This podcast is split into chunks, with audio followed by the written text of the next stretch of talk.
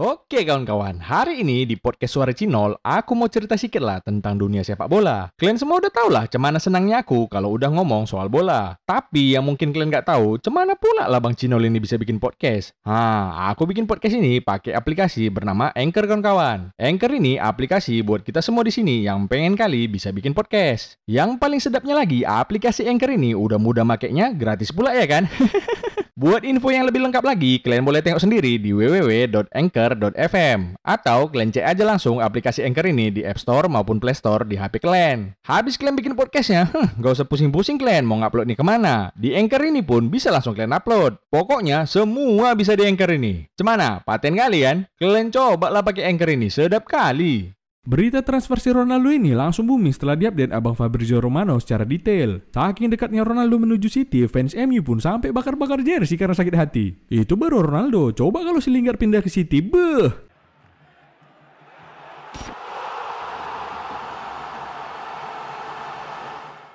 Oke kawan-kawan, hari ini aku mau cerita sedikit lah tentang Ah udahlah lama kali pun nol Langsung lanjuti aja dulu baca transfer kau yang kentang kali semalam itu Move on lagi kita ke klub Liga Inggris yang pertama ada Chelsea. Musim ini The Blues beli kiper lagi yang usianya udah 29 tahun, Marcus Bettinelli dengan status free transfer. Wow, makin ngeri lah persaingan kiper Chelsea ya kan? Bisa-bisa tergeser lah Bang Ape kita ini. Cemana Bang Ape? Relanya kau mundur jadi kiper ketiga musim ini? Ini si Bettinelli ini udah siap-siap nih buat maju jadi pelapis si Mendy. Gak takut kok Bang Ape? Selo konol, ini namanya teknik ancaman. Itu namanya teknik ancaman. Teknik ancaman. Gue mundur ke belakang. Dia, dia maju nyerang lu. Supaya itu gue kasih nyawa kedua. Tapi dia masih maju, gue bunuh. Chelsea di deadline day ini juga berhasil mendapatkan gelandang Atletico Sal Niguez dengan harga 5 juta euro dan masa perentalan satu musim. Makin semak aja lini tengah Chelsea ini ya kan. Tapi nggak apa-apa, bagus juga nih buat timnya. Karena si Saul ini bisa main di banyak posisi. Dia bisa di posisi gelandang bertahan, gelandang serang, back sayap bisa. Posisi gelandang cadangan dia juga bisa. Chelsea yang paling paten yang musim ini yang memulang kampungkan striker Romelu Lukaku dari Inter dengan harga 115 juta euro. Udah tukar-tukaran striker Chelsea, Roma, dan Inter di bursa transfer musim ini. Tapi kalau ditengok makin kurusan si Lukaku dibanding waktu dia masih di MU ya. Dan makin jago juga aku tengok dia waktu di Inter dan di timnas. Dulu di MU macam orang bodoh kayak gini lah komennya, kok bisa lah ya? Iyalah nol, di MU dia udah makannya banyak, malas gerak pula, kerja nggak mau. Tapi duit nomor satu. Cita-cita yang diinginkan budak korporat kali ya kan? Tapi kedatangan Lukaku ini jelas mengancam posisi si Werner yang selama ini nggak tergantikan. Selama babak pertama, babak kedua biasanya udah diganti dia karena berselema ya kan. ya udahlah kita lihat aja lah si Lukaku ini dikombokan sama si Werner di lini depan Chelsea. Lukaku kan suka kali minta bola, kalau si Werner suka kali buang bola. Hmm, klop kali lah ya kan. Kepala otak kau itulah klop nol. Kelopak-kelopok kepalanya itu kubuat yang ianya.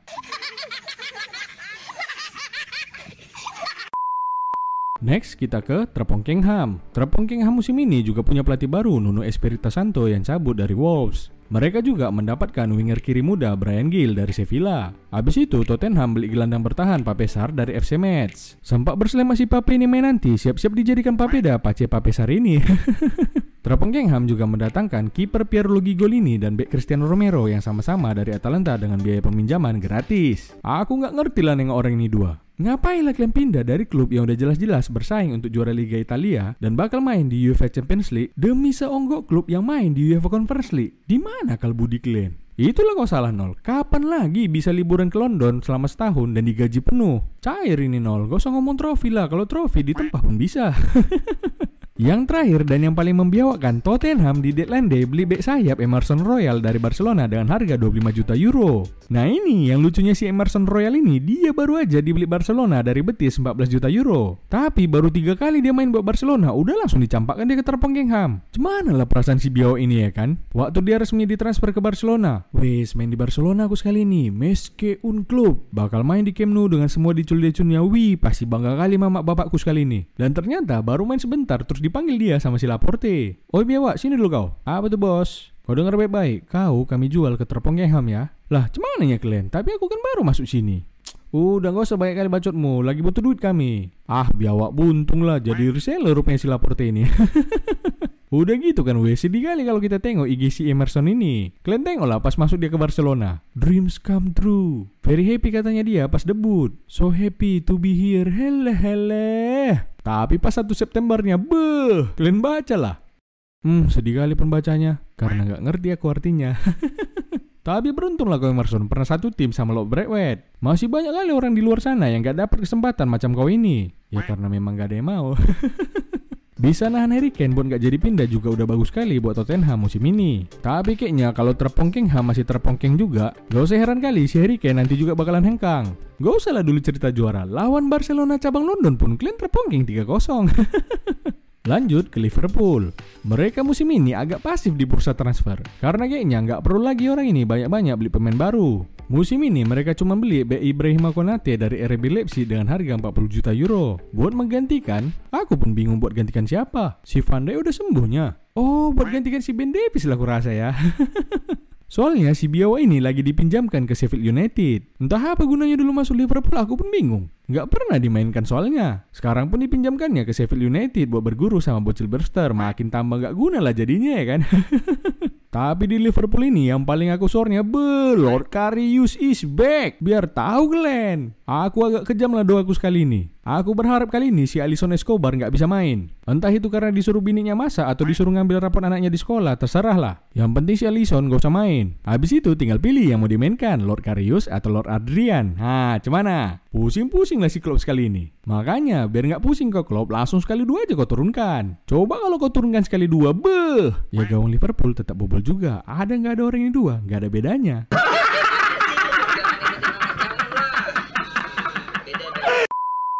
Next, kita ke Manchester City. Jack Grealish memecahkan rekor jadi pembelian termahal Man City dan menjadi rekor transfer pemain termahal musim ini. Dia dibeli dari Aston Villa dengan harga 100 juta pound atau sekitar 2 triliun. Mahal kali ya. Kok bisa lah kepikiran orang ini beli orang yang bahkan capsnya di Inggris pun masih kalah sama si Phil Jones. Pau-pau kayak gini, si Phil Jones sudah 27 kali bela negaranya wak geng. Si Grealish baru 15 kali. Tapi kan weh, kalau tahu City Messi nggak bisa main di Barcelona lagi, yakin kali aku nggak akan dibeli orang ini si Grealish. Apalah 100 juta pun buat pemain kayak gini. Kalian tengok lah, udah dimainkan punya di City, kayak nggak ada nampak harganya 2 triliun itu. Gol pertamanya di City pun hoki kali nih. Nah, tengoklah apalah gol kayak gini. Tapi kalau soal gol hoki, mana ada yang bisa ngalahin hokinya gol pertama si Carito dulu di MU yang kayak gini. Pang! Tapi udah lah kan kita tengok aja lah cemana si Grealish ini di sepanjang musim nanti. Yang pasti masih jauh lah dia dari Messi ya kan. Habis si Grealish, Man City juga mengamankan jasa winger kanan Fluminense. Namanya Kaiki seharga 10 juta euro. Kaiki ah namanya, main bola pakai Kaiki bukan pakai cangan. Kemarin juga City dikabarkan mau beli Cristiano Ronaldo tapi nggak jadi juga. Udah dua kali lah Man City kena transfer PHP dua orang gol ya kan. Memang harus kita akui lah ya kan bahwa pemain sekelas God pun nggak sudi main di klub yang fansnya goib.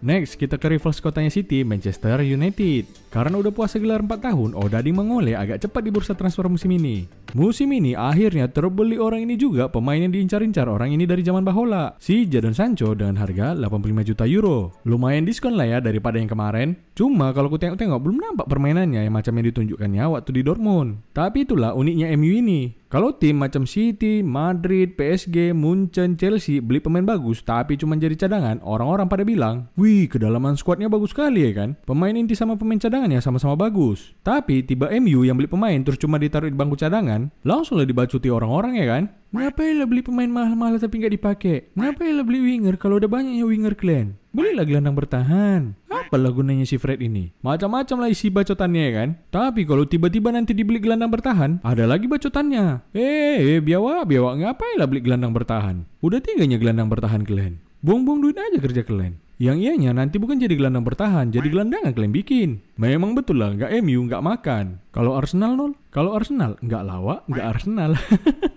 Telo lawak geng, habis ini kita bahas Arsenal, offset kali kalian. Tapi biarpun gitu, aku masih bingung juga kenapa kalian beli kiper 35 tahun macam Tom Hinton ini dari Aston Villa biarpun gratis. Kiper kalian yang dua biji ini aja bingung kalian mau mainkan yang mana. Apalagi si Ligran ini. Entah kapan dia mau main ya kan? Tengoklah si Ligran ini, saking gabutnya dia nggak pernah dimainkan jadi kiper, sampai dibantunya wasit ngangkat papan pergantian pemain macam ini. Si Ligran aja udah gabut, tambah lagi si Hinton ini bikin semak aja di sini. Ya nggak apa-apa lah nol, biar kiper cadangan kiper cadangan kami punya kiper cadangan. Habis itu mereka beli Rafael Varane dari Real Madrid seharga 40 juta euro. Wow, makin ngeri tandemnya Lord Maguire kita. Bisa-bisa balik skill pautnya si Varane macam ini. Tapi kok bisa lah kan WB dengan segudang prestasi kayak gini lebih murah ketimbang si Ben. Ah, sudahlah. Aku pun udah gak sabar kali mau bahas Arsenal ini ya kan. yang terakhir dari MU dan yang paling membiawakan ya udah jelas lah ya kan kembalinya abang kami Ronaldo ke Old Trafford dengan harga cuma 15 juta euro ditambah add-on 8 juta euro. Yang kalau di total maksimal 23 juta euro aja wak geng. Itu pun biar tahu kalian bayarnya pakai cicilan peleter 5 tahun. Yang lucunya cicilnya 5 tahun tapi kontraknya cuma 2 tahun. Kalau nanti habis kontraknya 2 tahun gak diperpanjang si Ronaldo-nya cabut, cicilan transfernya masih tetap jalan. Tapi sikil ke flashback drama transfer Ronaldo ini kemarin. Sebenarnya sehari atau dua hari sebelum Ronaldo resmi ke MU, Manchester City jadi klub yang paling serius mendapatkan jasa abang kami Ronaldo. Berita transfer si Ronaldo ini langsung booming setelah diupdate abang Fabrizio Romano secara detail. Saking dekatnya Ronaldo menuju City, fans MU pun sampai bakar-bakar jersey karena sakit hati. Itu baru Ronaldo. Coba kalau si Lingard pindah ke City, beh, auto bakar-bakar lah fans MU. Bakar kambing tapi nya bikin syukuran. Tapi tiba-tiba Man City mundur dari perburuan Ronaldo. Katanya, ah kalau bayar enggak lah, kalau gratis mau. Hmm, biawak lah, sama aja kayak PSG. Klub Sultan tapi mental gratisan. Kurasa kalau ada hajatan nikahan yang ada musik dangdutnya, amplop isi foto si Sterling kurasa yang dikasih sama petinggi Manchester City ini. Yang penting bisa makan nasi rendang udah puas ya kan? Tapi ingat, awas yang terambil lengkuas. Woi, serius sekali kalian dengar podcastnya. Kalem lah bos, kalem. Sambil half time gini, enaknya kita nyantai sambil ngomongin orang ya kan? Jadi kan weh, aku punya kawan nih. Jago kali bikin podcast. Mau bikin podcast yang macam kalian dengar sekarang ini pun, aku minta tolong ya sama kawanku ini. Namanya Anchor. Kalian pun kalau pengen bikin podcast, minta tolong aja sama dia. Suka-suka hati kalian aja mau bikinnya kayak mana, pasti dibantu sama dia. Di mana pula kami cari kawan kau itu bang? Eh, masalah sepele itu. Kalian buka aja App Store atau Play Store, terus kalian ketik lah A N C H O R Anchor atau kalian ketik aja www.anchor.fm di browser kalian. Nah, habis itu kalian rekamlah suara kalian yang mantap itu. Ngedit sama nguploadnya cemana bang? Gak usah kalian bingung, semua bisa di Anchor ini. Udah gak usah banyak kali cakap kalian, gratisnya aplikasi Anchor ini. Takut kali kalian disuruh bayar. Kalian coba lah aplikasi Anchor ini, beh macam podcaster sejati. Bangga kali lah mama bapak kalian nanti, betul lah. Memang gak ada obat kali kawanku si Anchor ini, paten kali ya. Di sisi lain panik lah ya kan. Langsung lagi gercep orang ini ngontak si Ronaldo. Pakai bantuan orang dalam juga ya kan. Mulai dari Bruno Fernandes sampai bapak tuh Ferguson ngemis-ngemis minta Ronaldo pulang kampung. Dan akhirnya terjadilah ya kan masuklah Ronaldo ke MU. Eh tunggu dulu, cemana kabar abang yang bakar baju tadi? Hmm udah malu kali lah si biawak ini. Udah lebih besar kurasa rasa malunya dibanding kemaluannya. Eh, biawa biawa itulah. Selagi Fabrizio Romano belum bersabda here we gak usah dulu kalian bertingkah. Ah, dengan masuknya Ronaldo, Daniel James pun harus jadi tumbal untuk keluar dari Old Trafford. Cemana lah ya kan, anak ini larinya aja yang kencang. Kalau kalian suruh dia nekel biawak yang lari di semak-semak, kurasa anak ini juga yang menang. Makanya kurasa nanti dia cocok di sistem permainan si Bilsa. Akhirnya dia pun dilepas ke Leeds United hampir 30 juta euro. Endingnya nomor 21 peninggalan Daniel James diserahkan ke Cavani. Dan nomor 7 Cavani diambil sama Ronaldo. Tapi di antara pemain yang pernah pakai nomor 7 setelah Ronaldo dulu, si Cavani ini not bad lah ya. Tapi memanglah transfer terbaik yang dibikin MU sejak Ronaldo pindah dulu ke Madrid, ya transfer Ronaldo pulang lagi ke MU kurasa. Bukan apa ya kan, admin media sosial MU aja kurasa ada sampai 14 juta kali ngupload konten soal Ronaldo. Sikit-sikit Ronaldo, sikit-sikit Ronaldo. Baru pergi kencing bentar udah ada lagi konten soal Ronaldo muncul di medsos. Oh ya admin MU, mending kau jadi admin medsosnya si Ronaldo aja daripada jadi admin MU. Macam tak ada gunanya lagi pemain MU yang lain selain Ronaldo. Tapi memang gak ada gunanya sih, apalagi yang nomor 4 itu. Makin keras MU musim ini ya kan. Punya kambing sebiji dan Lord tiga biji. Tapi jangan salah kalian. Biarpun jago, abang kambing kita harus hormat sama Lord Maguire. Heh, tau kau kan dek? Si Ronaldo yang katanya pemain paling jago sedunia itu, dia manggil komandan sama aku. Aku kaptennya soalnya. Sedap, sombong kali. Nanti dia ambil si Fred ban kaptenmu terdiam. Oh kalau itu bukan aku aja yang terdiam nol. Seluruh dunia ini pun terdiam kalau Fred jadi kapten MU. Sejenak. Habis itu ketawa semua. Udah jelas setelah kalian tengok kemarin ya kan, pas debut lagi abang kambing kita ini, dia berhasil nyetak 2 gol. Tapi nggak ada artinya itu semua karena spotlight itu langsung dicuri sama siapa lagi? The one and only Lord Lingardinho kita ya kan? Ma, pantang kali panggungnya direbut sama si Ronaldo. Terpong yang lah Newcastle 4-1 ya kan? Itulah nggak di band Newcastle ini pula Ronaldo sama Lok Lingard ya kan? Di saat Lingardku dilepas, di situlah timu jadi terhempas. Biawa enjay. Oh yole, aku nggak mau tahu lah. Harus sering main Lok Lingard kita ini berkombo sama Ronaldo. Apalagi kalau Cavani juga main ya kan? Bisa jadi trio kelipatan 7 orang ini. Ronaldo 7, Lingard 14, dan Cavani 21. Paten kali ya. Kalau 280? Oh itu Barcelona.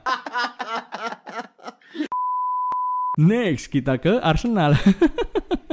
Astaga, aku pening kali lah nengok kalian betul lah. Entah apa-apa aja yang kalian belanjakan. Tahu kalian, SSB meriam lapu Arsenal jadi klub yang paling boros di bursa transfer musim ini. Arsenal ngeluarin duit 168 juta euro atau sekitar 2,8 triliun untuk beli pemain baru. Eh, eh biawa, biawa gaya so banyak duit kalian. Tapi si Gunnar Soros kalian rumahkan. Apa aja yang kalian beli? Cok tengok dulu. Hmm, kalau tahu mama kalian kalian beli kayak gini, udah dimarahi lah kalian sekali ini. Apa yang kalian beli ini? Mahal kali di toko-toko penjualnya kalian ini pao. Kita bahas satu-satu ya. Pemain pertama yang kalian beli musim ini adalah Ben White. Ya, si Ben White. Aku nggak masalahnya kalian beli B. Enggak. Apalagi semenjak udah ditinggal dua Lord Mustafi dan David Luiz kalian ya kan? Cocok lah buat beli B. Ben White ini pun udah dipanggil juga yang ke timnas Inggris. Tapi wak geng, 50 juta pon buat seonggok Ben White, itu udah suatu kebodohan namanya. Bukan apa ya kan, gak ada aku tengok bedanya dia sama Lord David Luiz. Sama-sama berselemaknya. Daripada kalian beli Ben White 50 juta, mending Arsenal beli Benten ya kan? Walah Ben White, Ben White. Udah bagus-bagus komen di Brighton, malah pindah pula kok ke tim kecil. Terus ada gelandang serang muda Martin Odegaard yang dibeli dari Real Madrid seharga 35 juta euro. Ini udah lah ya kan, udah sempat juga di rental dia kemarin di Arsenal. Dan sebenarnya gak ada juga yang mau nampung Odegaard ini selain Arsenal. Mau kali Arsenal ini dibego-begoi sama Madrid.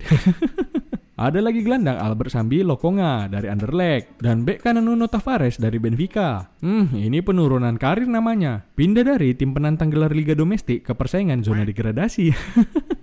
Habis itu Arsenal beli kiper Aaron Ramsdale dari Sheffield United seharga 28 juta euro. Biar tahu kalian ya, si Ramsdale ini udah berapa kali pernah degradasi dari Liga Inggris. Musim 2019-2020 dia main di Bournemouth degradasi. Habis itu musim depannya pindah ke Sheffield United degradasi juga. Jadi kalau kutukan ini mau dilanjutkan, udah tau lah kalian Arsenal finish di peringkat berapa ya kan? nah, buat jadi penangkalnya dibeli Arsenal lah pemain Jepang dari Bologna namanya Takehiro Tomiya. Uh, Tomiya? Bilang lo weh, Tomiya? Ih, cakap kotor pula kalian. Memang gak ada kalau budi kalian betul lah. Tak pernah ku dengar dan ku tengok si Biawa ini main, tiba-tiba masuk Arsenal pula ya kan? Ku pikir pun dia ini sebelumnya pemain Ninja Warrior macam Makoto Nagano. Kenal kalian sama Makoto Nagano kan wak geng? Jagoan aku ini dulu di Ninja Warrior. Nah, jadi si Tomiyasu ini dibeli konspirasinya kayak gini. Dulu MU beli pemain Jepang Shinji Kagawa, MU juara Liga Inggris. Eh, aku mau ngasih tahu aja sama kalian, si Kagawa ini sekarang main di PFC loh. Udah tau kalian kan? Gini lah baru pauker sejati. Habis itu Leicester beli Shinji Okazaki, Leicester juara Liga Inggris juga. Terus Liverpool beli Minamino, Liverpool juara Liga Inggris juga. Nah makanya si Tomiyasu ini dibeli biar Arsenal jadi juara juga. Juara 20 tapinya. Udah yang masuk membiawakkan kali, yang keluar juga biawak wak geng. Si Hector Bellerin cabut ke Real Betis karena nggak tahan lagi dia main di Arsenal ini. Dia dipinjamkan selama semusim di sana secara gratis. Tapi yang gondoknya nengok Arsenal ini, kalau ada orang yang pengen cabut, kasih lah wak geng. Jangan parah kali. Macam si Maitland Niles ini lah, udah pengen kali dia cabut. Everton udah siap kali mau nampu si Niles ini padahal. Tapi Arsenal ini betul lah mengeksploitasi anak-anak secara berlebihan. Nggak dikasih orang ini dia main di playground sekolah tetangga. Galau lah si biawa ini ya kan. Tahu lah kalian kalau anak zaman sekarang udah galau. Langsung lah di update story kemarin ya kan. Tapi alay juga sih ini. Muka sangar macam Balmon, tapi hati macam Nana juga si biawa ini. Apakah kau ingin berteman dengan Nana? Habis itu ada William Borges yang milih cabut dari Arsenal walaupun kontraknya masih tersisa 2 tahun. Ah, cemananya kau ini biawa. Kau bilang dulu pas baru pindah dari Chelsea ke Arsenal mau juara Liga Champions kau di Arsenal. Gak konsisten kau ini. Hmm, dicuci otakku kemarin sama orang itu nol. Parah kali. Bukan apa ya kan, iblis pun nol bertobat jadi malaikat kalau dengar ada orang yang ngomong Arsenal bakalan juara Liga Champions.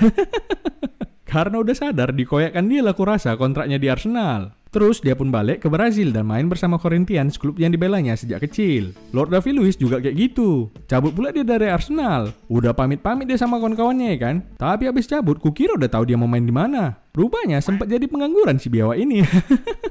Habis itu sibuk kali lah dia sok-sok latihan di Instagram biar ada klub yang mengontrak dia. Di latihan sok serius kau, pas main melawa aja kerjamu.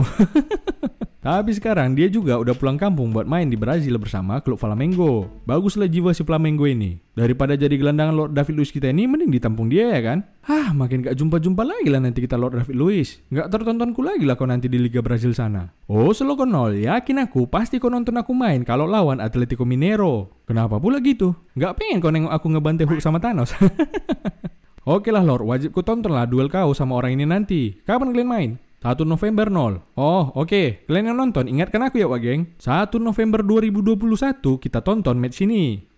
Oke. Tapi kan Nol, aku mau cerita lah, alasan ku cabut dari Liga Inggris ini juga karena udah gak enak kali main di sini, apalagi main di klub besar, cepat kali dibacoti bos. Salah sedikit langsung dijuliti. Makanya aku ikuti si Vela ini. Dia pindah ke Cina sana, gak ada lagi yang ngebacoti dia. Si Mustafi udah pindah ke Levante pun kau juga gak sadar ya kan Nol? Di video sebelumnya aja kau bilang dia ke Salke. Dia juga ya gak masuk radarku lagi deh sekarang. Emang gitu Nol kalau kita keluar dari klub besar. Si Phil Jones itu aja yang bodoh kali. Betah pula dia gak ngapa-ngapain bertahun-tahun di MU. Mending dia pindah ke klub bodoh ini ya kan, biar makin bodoh.